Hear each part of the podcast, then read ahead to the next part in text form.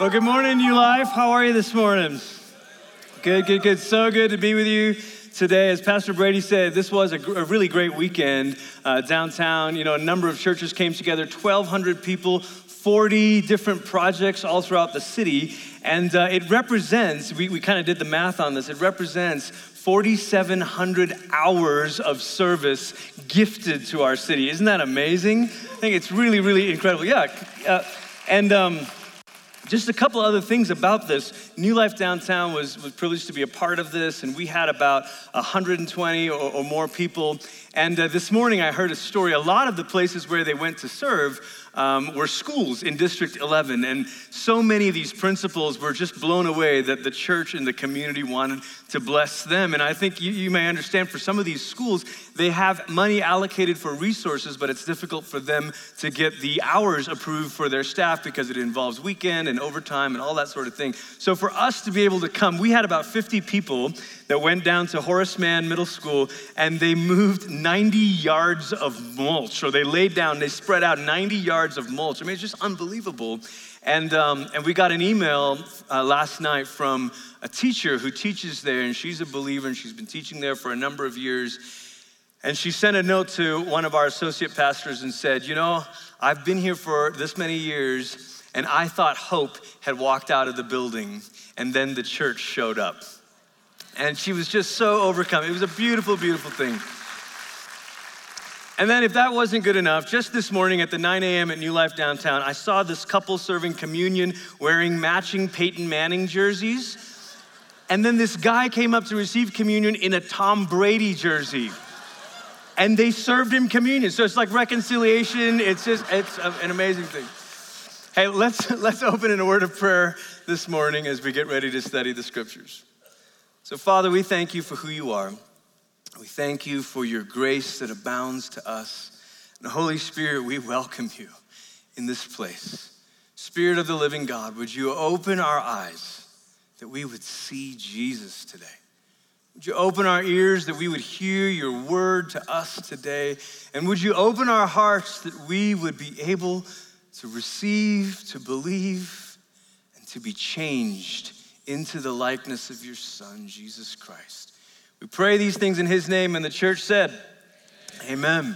Amen. Well, it was a, powerful service last weekend with all of you last Sunday, and I went home just, you know, kind of really sort of floating on a cloud, just thinking what a beautiful time together, of vulnerability, Pastor Brady sharing. But I was also a little tired, and, and when I get to that place, this is what I do I, I drive through Wendy's. Um, and so so I got some Wendy's and I was sitting down on my couch in my living room and uh, my kids are all around. The Bronco game is on. And we have four kids. We have an 11 year old, a nine year old, uh, and an almost seven year old, and then a, a little four year old. And the four year old, she, you know, she really wants us to know that she's there she really wants us to know that she's just not she's not going to go quietly you know? She's just, she's there. And so while i was watching the game and kind of zoning out on my couch i wasn't paying attention but she'd brought this cup of lemonade into the living room and the lid was off and the straw was up and i just i just you know i wasn't being a good dad. I wasn't paying attention to it. And lo and behold sure enough the lemonade just spills everywhere all over the side table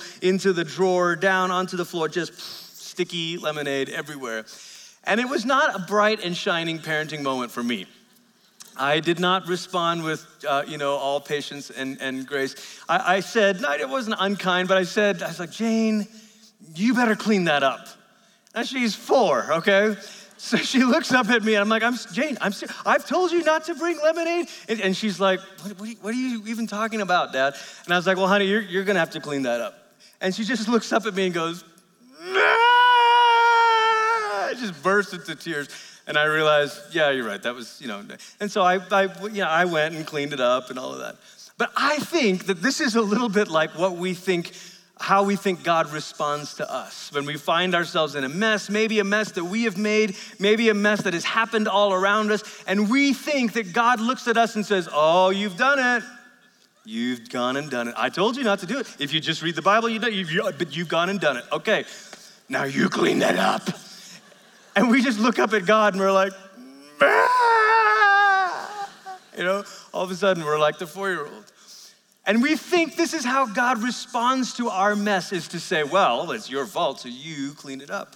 Or, or we think that God wants nothing to do with our mess. That God's sort of freaked out by it and says, oh, nope, that's not my, that's not my game. I'm not about that. In fact, very often when we think of the Bible, we think it is a bunch of stories of perfect people whose lives are nothing like ours. And so maybe when you think about a series like this, you're thinking, how is it called the story of us? How is it the story of us? Because aren't these great people of faith and Abraham and they got miracles and all that? I'm just an ordinary person. And more than that, my life just, it doesn't seem to work this way.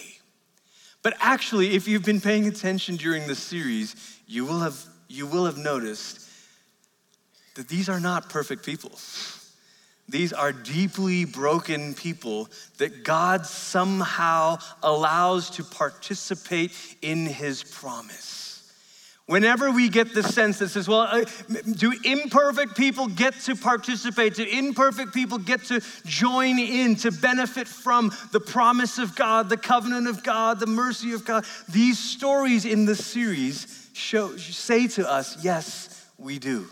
Because, in a very real sense, yeah, this is the story of Abraham, which actually a, we find ourselves in this story. And so we say, no, it's the story of us. But the closer we look at it, it's actually the story of grace. It's the story of God meeting us, God showing up with his mercy in the middle of our mess. Now, Genesis 19 is about as dark of a chapter as it gets. They, really, it really should be sort of a, a, a trigger warning that comes with a sermon on Genesis 19. Because it opens with a story of an attempted sexual violence, and then cities are destroyed, and then it ends with incest. This is not the kind of story you want to put on a flannel graph for children's ministry. It's a dark chapter. It's the kind of thing that you might expect from maybe an HBO series, but you wouldn't expect from the pages of Scripture. So the question for us is where is God in the middle of this? What are we supposed to make of this mess? I want to just read a few verses here and there through the chapter. If you've got your Bible or on your phone or whatever your app, open it up and, uh, and scroll down with me to Genesis 19, verse 1. The two angels came to Sodom in the evening and Lot was sitting in the gate of Sodom. Now I'm just gonna pause there for a minute. There's a lot of parallels between the open of Genesis 19 and the open of Genesis 18. It's the Hebrew storytelling method because remember, this is kind of oral tradition. This is people passing on stories the storytelling method is such that there's all kinds of little tips of the hat, all kinds of little nods to what's been told before. You can kind of recognize a pattern. Genesis 18 opens with these same visitors showing up to Abraham, but they come in the middle of the day. In this story, they show up in the evening, which is a metaphor for the darkness descending over Sodom. It's a metaphor for the kind of condition of this place. And then it says Lot was sitting in the gate of Sodom. In ancient cities, the men who sat at the, sat at the gate were elders of that city, they were leaders in that city. Now, I know there's a way of reading that phrase and saying, oh, Lot, he was slouching towards Gomorrah. He, he took the land that was towards Sodom, and now he's gone and done it. He's, he's a leader in that city. He's just one of them. But I'd like to suggest that that's actually not the storyteller's point. He's trying to say to us Lot holds a position of influence in the city, and he's trying to be a force of righteousness. In fact, Second Peter will tell us that Lot is this one voice that is trying to remain true in the midst of overwhelming darkness around him. And when Lot sees the visitors, it says he rose to meet them and bowed himself with his face to the earth and said, My lords, please turn aside to your servant's house and spend the night and wash your feet and then you may rise up early and go on your way. And they said, No, we'll spend the night in the town square. But he pressed them strongly. And so they turned aside to him and entered his house. And he made them a feast and baked unleavened bread, and they ate. Now, if you were to draw a little comparison between the opening of Genesis 18 and these verses, you'd say, look, a couple things are the same. There's this arrival of messengers, there's a greeting by a host, there's a welcome into a home or a tent in 18, and then there's the serving of a meal. In fact, what we are meant to see, I think, is that Lot's hospitality links him more with Abraham than it does with the people of Sodom. Lot's hospitality is a link that says, look, this guy resembles his uncle Abraham more than he resembles the people of Sodom. And we'll see this even more clearly in verse 4, because you see what the people of Sodom begin to do. But before they lay down, the men of the city, the men of Sodom, both young and old, all the people to the last man surrounded the house, and they called to Lot, Where are the men who came to you that night? Bring them out to us that we may know them. This is a euphemism. And Lot went out to the men at the entrance, shut the door after him, and said, I beg you, my brothers, do not act so wickedly. Lot is trying to, to use, leverage every ounce of influence he has over the city and say, guys, don't let your wickedness go this far. and if you're following the story, if you're keeping up with the, the way the episodes are unfolding, if you will, in this Genesis series, you realize at this point we've hit an all time low. And I wanna say to us up front that I think what we are meant to see right here in Genesis 19 is that sin is tearing God's good world apart. Sin is tearing God's good world apart. One way of understanding the story of Genesis is this Genesis 1 and 2 is God making the world on purpose and with pleasure and saying, This is very good, right? And then from Genesis 3 onwards, you start to see God's good world begin to be pulled apart from the seams. Right away, you see through human rebellion, you see the human race, their relationship with God being splintered, being fractured. In that same chapter, you see the relationship between man and woman, Adam and Eve, begins to be pulled apart. Genesis 4, Cain and Abel, the relationship between brothers gets pulled apart. Genesis 9, the story of the flood, that's a story of human humanity's relationship with the earth begins to come apart. The ground itself gives up the waters of the deep. In Genesis 11, the Tower of Babel story, you see now societies that, could have worked together are now being pulled apart. If the story of Genesis 1 and 2 is God putting a world, creating a world and calling it good and, and letting there be shalom, everything coming together and coming alive, then Genesis 3 through 11 is the story of the world beginning to come apart. And we briefly get this hope in Genesis 12 when God speaks into the barrenness, speaks into the dire, desperate situation, and calls Abram. And we're like, okay, good. The story's gonna get hopeful now. The story's gonna get good. And then you realize even the chosen family is in need of saving. The family through whom God was going to save the world, it turns out they're in need of saving themselves. And so in Genesis 12, Abram has to be rescued from Egypt. And then Lot has to be saved from these kings that have come together against him. And then now here, Lot has to be saved again from Sodom. Sin is tearing God's world apart, but it doesn't stop there.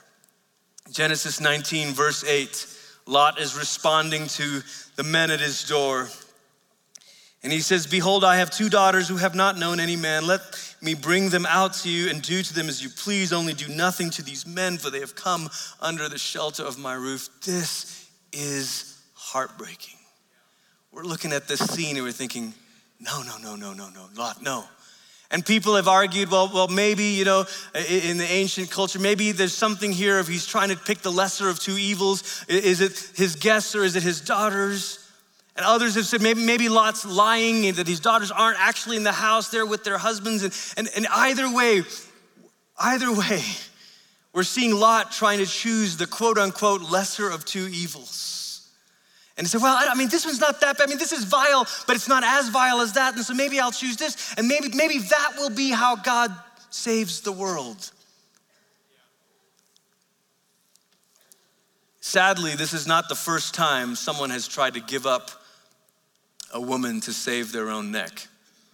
Even in this Genesis story, Abram tried to give up Sarai to Pharaoh. So that was my sister. Sarah gives up her servant Hagar and says, Abram, just take her. And now Lot gives up his daughters. This is the story of people with power oppressing the people who are not in power to save their own neck. Sound familiar?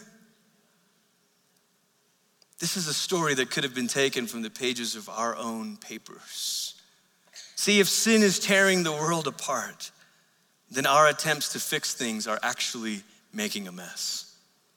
our attempts to fix this. Every time Abram tries to get involved and says, Oh, I know, I know, I know. Here, just take Sarah. Sarah tries to get involved and says, Abram, just take Hagar. And now Lot tries to get involved. Yeah, I'll fix this. Just take my daughters. And all, the, all along, we're kind of slapping our hand in our face and saying, No, no, no, you're making it worse. You can't settle for a choice that is still evil. Our attempts to put the world back together again are making more of a mess.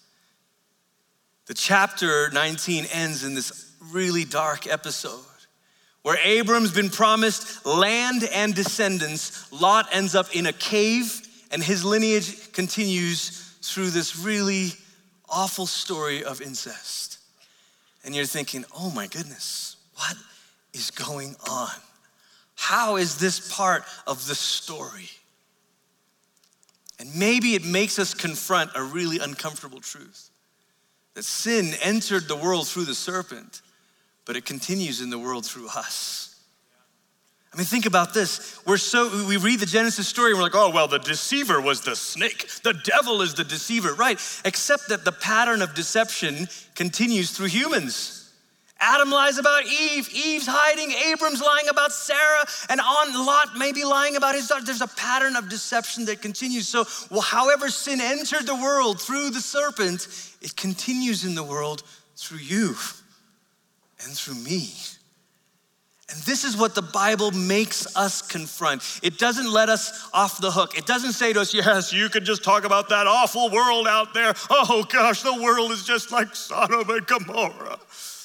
The Bible says, yeah, and the sin is also in you. It's also in you.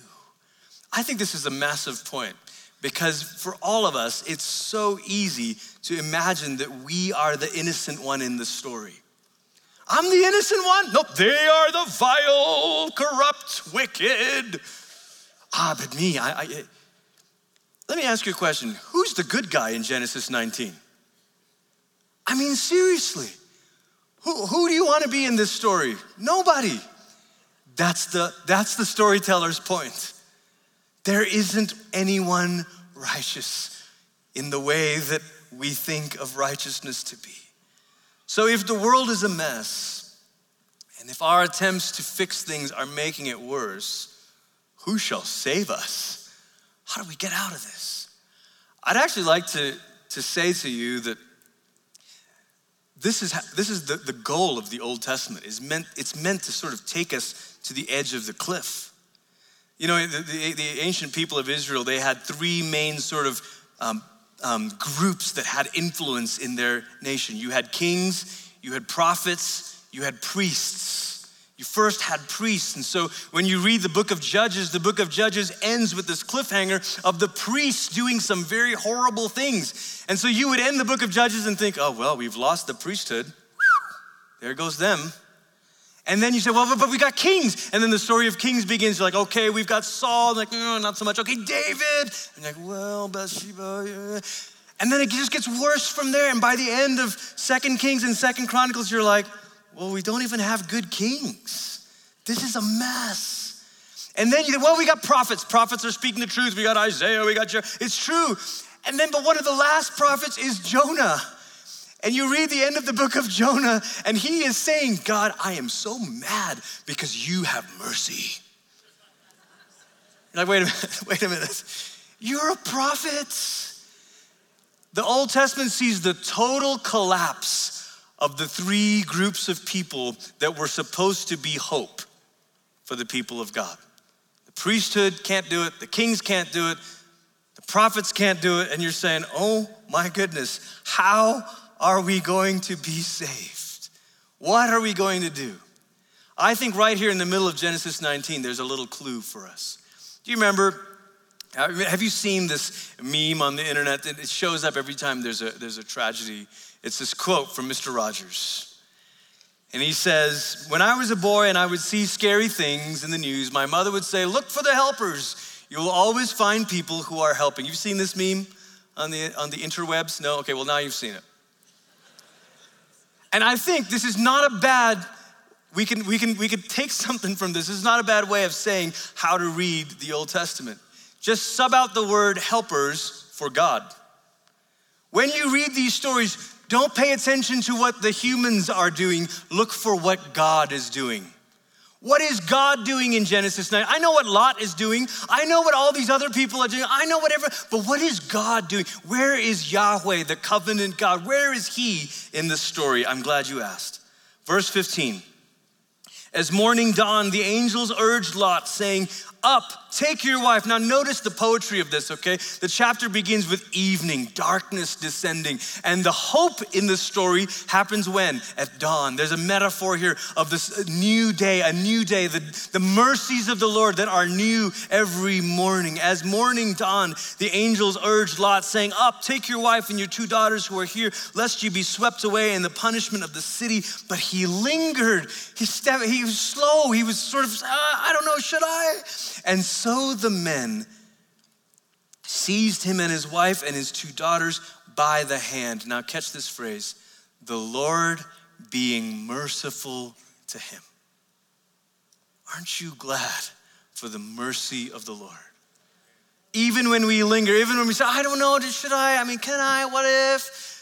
And the mercy of the Lord takes them by the hand and says, brought him out and set him outside the city. And as they brought them out, one said, Escape for your life. Do not look back or stop anywhere in the valley. Escape to the hills, lest you be swept away. So, this is what I want to say to us, church, is God is merciful in the middle of our mess to meet us and to lead us out. God is merciful to meet us in the mess. God's not looking at the mess of your situations and saying, wow, that's, that's a real doozy. He's not looking at the mess and saying, Well, good luck with that. He's merciful to meet us in the middle of it and to lead us out. Now, if you follow the story, it's not, it's not all sunshine and roses after this. And I think maybe for some of us, as you think through this, you say, Well, do you know what's happening in my workplace? Do you know what's happening in my family? Do you know what's happening with my classmates at school? Do you know what's happening all around me? Do you know what's happening in our school district? Do you know what's happening here? The promise of God is not that He'll sprinkle fairy dust and it'll all be great. The promise of God is to take you by the hand in the middle of it, to take you by the hand in the middle of it. Where are the places in your life? You're not sure if God's anywhere in it, God's anywhere near it. Could this morning be a place, a moment where you say, God, I am trusting that you are somehow taking me by the hand, leading me out. Now, what I find so moving about this story is it is these messengers from the Lord who do it. The sent ones. Do you know that's another way to think about who you are? Every Sunday we gather as the church and then we are sent back out. You are the messengers of the Lord into your communities, into your places of work, into your neighborhoods, into your schools to take people by the hand and say, The Lord remembers you. The Lord is merciful to you. You see, there really aren't any places that are God forsaken, there are just places that are church forsaken, right? Because God has not given up on any school. God has not given up on any city. God has not given up on any neighborhood. God has not given up on any community. But the question is have we? Have we? And maybe we can say, okay, God, just as you have taken me by the hand and you're leading me out, let me be sent, let me be a messenger into this place. And maybe the best that I can do is not give somebody some false hope and hollow words and say, oh, it's all gonna be okay but just to take them by the hand and say, God's mercy meets you today in the middle of the mess, in the middle of the pain, in the middle of the heartbreak, in the middle of confusion, in the middle of some very dark scenes. God's got you by the hand. How do you know? Because I've got you by the hand. And that your hand to them becomes the hand the chapter, towards the end of this chapter, there's this beautiful verse, verse 29. It says, So it was that when God destroyed the cities of the valley, God remembered Abraham. If you're the underlining type, that's the one to underline. God remembered Abraham. This is actually a very significant phrase in the Old Testament. It was said a few chapters earlier about Noah. It says, And God remembered Noah and rescued him. Later, it'll be said about Rachel, and God remembered Rachel and opened her womb. And then in Exodus, it will say, And God has heard the cries of his people, and he remembered his covenant to Abraham, Isaac, and Jacob. And it will fast forward all the way into the New Testament when Matthew traces Jesus' genealogy all the way down from whom? Abraham, as a way of saying, God never forgets his promise. God never forgets his promise. God remembers it, remembers it. Even when the priests of Israel fail, even when the prophets of Israel fail, even when the kings of Israel fail, guess who shows up as in the middle of this, as the fulfillment of this? Jesus Christ, the true seed of Abraham, the prophet, priest, and king, because God remembers. God remembers. Now, if you're looking closely at this story, you'd say, Now, hang on a minute, Glenn. You said God remembered Noah, and so God saved Noah. But in this story, it, if that were the exact parallel, what should it say? It should say, And God remembered Lot. But it doesn't say that. Why is that? Because his covenant was with Abraham. I think this is a hint, this is a little glimpse into what's coming that Jesus Christ is the one who faithfully keeps covenant on our behalf. And because of the faithfulness of Jesus, the Messiah, God saves you. Because of the faithfulness of Jesus, the Messiah, God saves you. Now, this changes everything. Because maybe you've, you've grown up your whole life thinking Christianity is all about God saving you if you're good enough. Or maybe you've grown up thinking, well, God will show up, God will take my hand in the middle of the mess, God will show mercy in the middle of the mess if I deserve it. I can't tell you how heartbreaking it is as a pastor to sit down with people who say, well, eh, maybe I deserve it. And there's part of me that says, no, no, that's not, this isn't God sort of weighing out the scales and saying, well, there's been a lot of good, but boy, the bad, hate it for you. And there's another part of me that when I hear that, I want to say, well, of course, all of us, what do any of us deserve? Except the wages of our sin. But thanks be to God. Thanks be to God.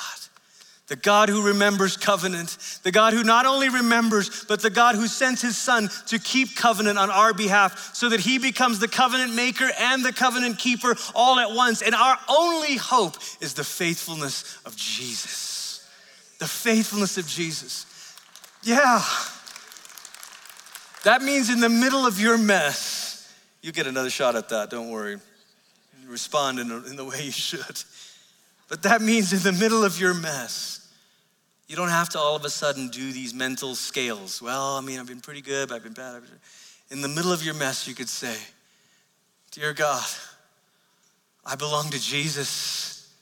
And for the sake of your son, Jesus, let your mercy fall on me. There's a beautiful prayer of confession, actually. Christians have prayed for centuries. We pray it every week at New Life Downtown. It goes like this It says, Most merciful God Almighty, we confess that we have sinned against you in thought and word and deed, by what we have done and by what we have left undone. And you're like, wow, that really covers the gamut. And then it keeps going, you know. We have not loved you with our whole heart. We have not loved our neighbors as ourselves. And you're like, oh my goodness, yes, yes. We are truly sorry and we humbly repent. And then the hinge of the whole prayer is this phrase And now, for the sake of your Son, Jesus Christ, have mercy on us and forgive us that we may delight in your will and walk in your ways to the glory of your name. Amen. But the whole thing turns on that phrase for the sake of your Son. We are called Christians not because we've perfected the art of good behavior. We are called Christians not because our goal is to say that our whole neighborhood is Sodom and Gomorrah and we're so good. We are called Christians because we belong to Christ, the covenant keeper. Yeah, come on, let's give it to him. Let's give him praise. And God remembered Jesus and saved Glenn. And God remembered Jesus and saved Betsy. And God remembered Jesus and saved Stephanie. This is our hope. This is why we gather. This is why we come week after week. See, the powerful thing about this story is that it's actually not the end. We treat judgment stories as if they're the last chapter in any God story. We're like, well, we all know where this is going judgment. but there's more to the story beyond Genesis 19, right? Think about this. What if the whole point of the Noah and the flood story was not the flood, but the great lengths that God went to to redeem his original creation? Because other, other people groups had stories about a flood. They had, a, they had all kinds of, but what, what makes the Genesis story unique is the, the depths and the lengths that God goes to to say, let's save a family, let's, let's save the animals. I mean, God, look, the creator, God, could have said, let's just start over. That was pretty good, but I think I can get a lion better next time. Let's just try again, right? No, he goes to great lengths to say, let's save what I have made. You, you know why? Because the Creator is the Redeemer. The Creator is the Redeemer. these are not two different gods. The Creator makes it, and it all goes bad, and the Redeemer's like, yeah, whoops, let's just go over here and create again. It doesn't do it. And the same thing with Sodom and Gomorrah. He calls a family out of judgment because judgment is not where the story ends. See, God is putting his world back together again, and he wants to start with you.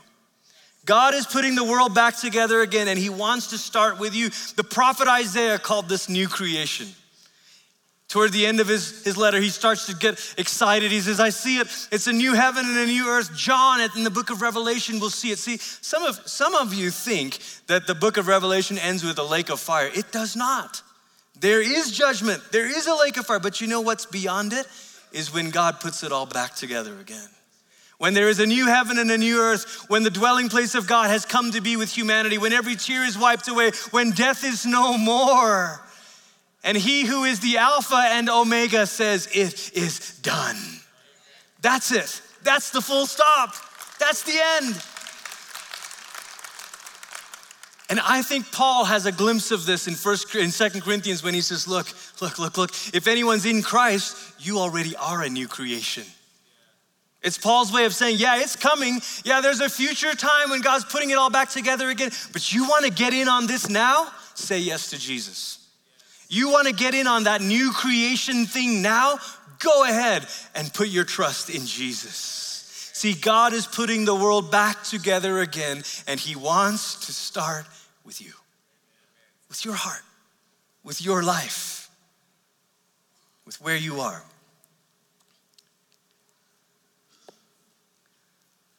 I wonder if, as the worship team comes this morning, if you would bow your heads and just begin to open up your heart to the Spirit of God and to say, Lord, I want you to start with me. All of the fracturing in Genesis, humans and God, male and female, brother, society, all of that stuff. Lord, start putting me back together. Make me right with you again. For some of you, you've been coming, but you've not quite surrendered. This is your moment. This is your moment to say to Jesus, All right, Jesus. If you can put it all back together again, then would you start with me? Would you start with my heart? The very first thing is to put you back in right standing with God. Some of you, that needs to be your step today. Others of you, it's other relationships, other situations that you're like, God, would you bring reconciliation in this friendship or in this situation as a little witness of you putting the world back together again.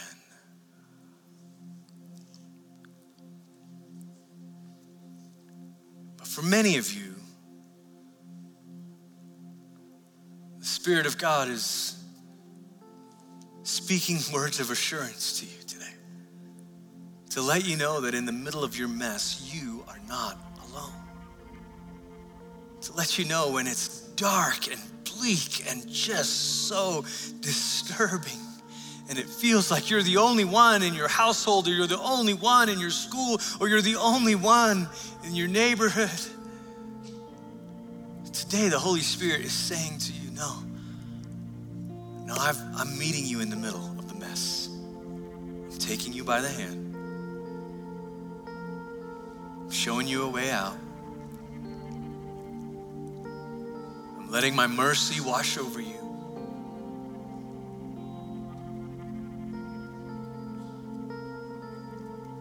I want us to pray this few lines from Psalm 51 and it's a prayer that is very well known confession. Maybe the first time you've prayed a prayer like this, a way of saying, God, start with me, create in me. The Creator is the Redeemer, and the Redeemer is the Creator. He redeems by creating in you a new heart. Maybe for some of you, this is the first time you prayed something like this. Others of you, it's just worth saying again. So, would you join me? And pray these words together? Create in me a clean heart. Renew a loyal spirit within me. Restore to me the joy of your salvation and make me willing to obey you. Would you stand this morning? If the men and women that are serving us communion would come and take their places at the table.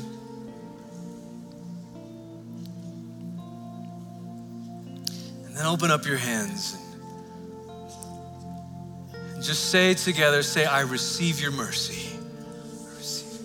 Now, all over the room, however it helps you to do that, to make that real, just say, God, I receive it. Your mercy, your mercy, your mercy, your mercy, your mercy, God. Your mercy, God. Washing over us, washing over us, God. We receive your forgiveness, we receive your grace abounding to us, God. Your mercy, your mercy. On the night that our Lord Jesus Christ was betrayed, he took bread. And after he had given thanks to the Father, he broke it and he gave it to his disciples and he said, Take, eat. This is my body, which is given for you. Do this in remembrance of me. And after supper, Jesus took the cup. And after he had given thanks to the Father, he gave it to his disciples and he said, Drink this, all of you. This is the new covenant in my blood, which is shed for you and for many for the forgiveness of sins. Whenever you drink it, do this in remembrance of me. the grace of God is God remembering Jesus and saving you. And so we come to the table saying, and now we remember Jesus and say thank you to God we remember you and we give you thanks. All over the room, would you just do it? Just lift up your thanks, lift up your praise. Thank you, Lord. Give you praise, Lord, for your grace, for your mercy.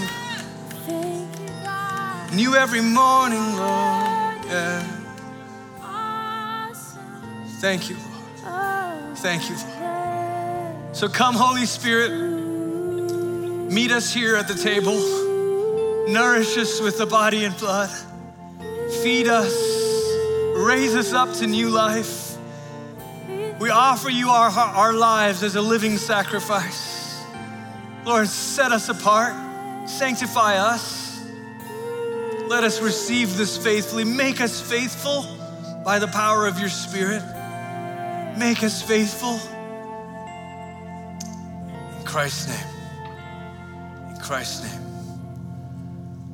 We're going to say these phrases, they're going to come up on the screen. It's something Christians have said for the centuries. I don't want to declare it from the depths of our heart.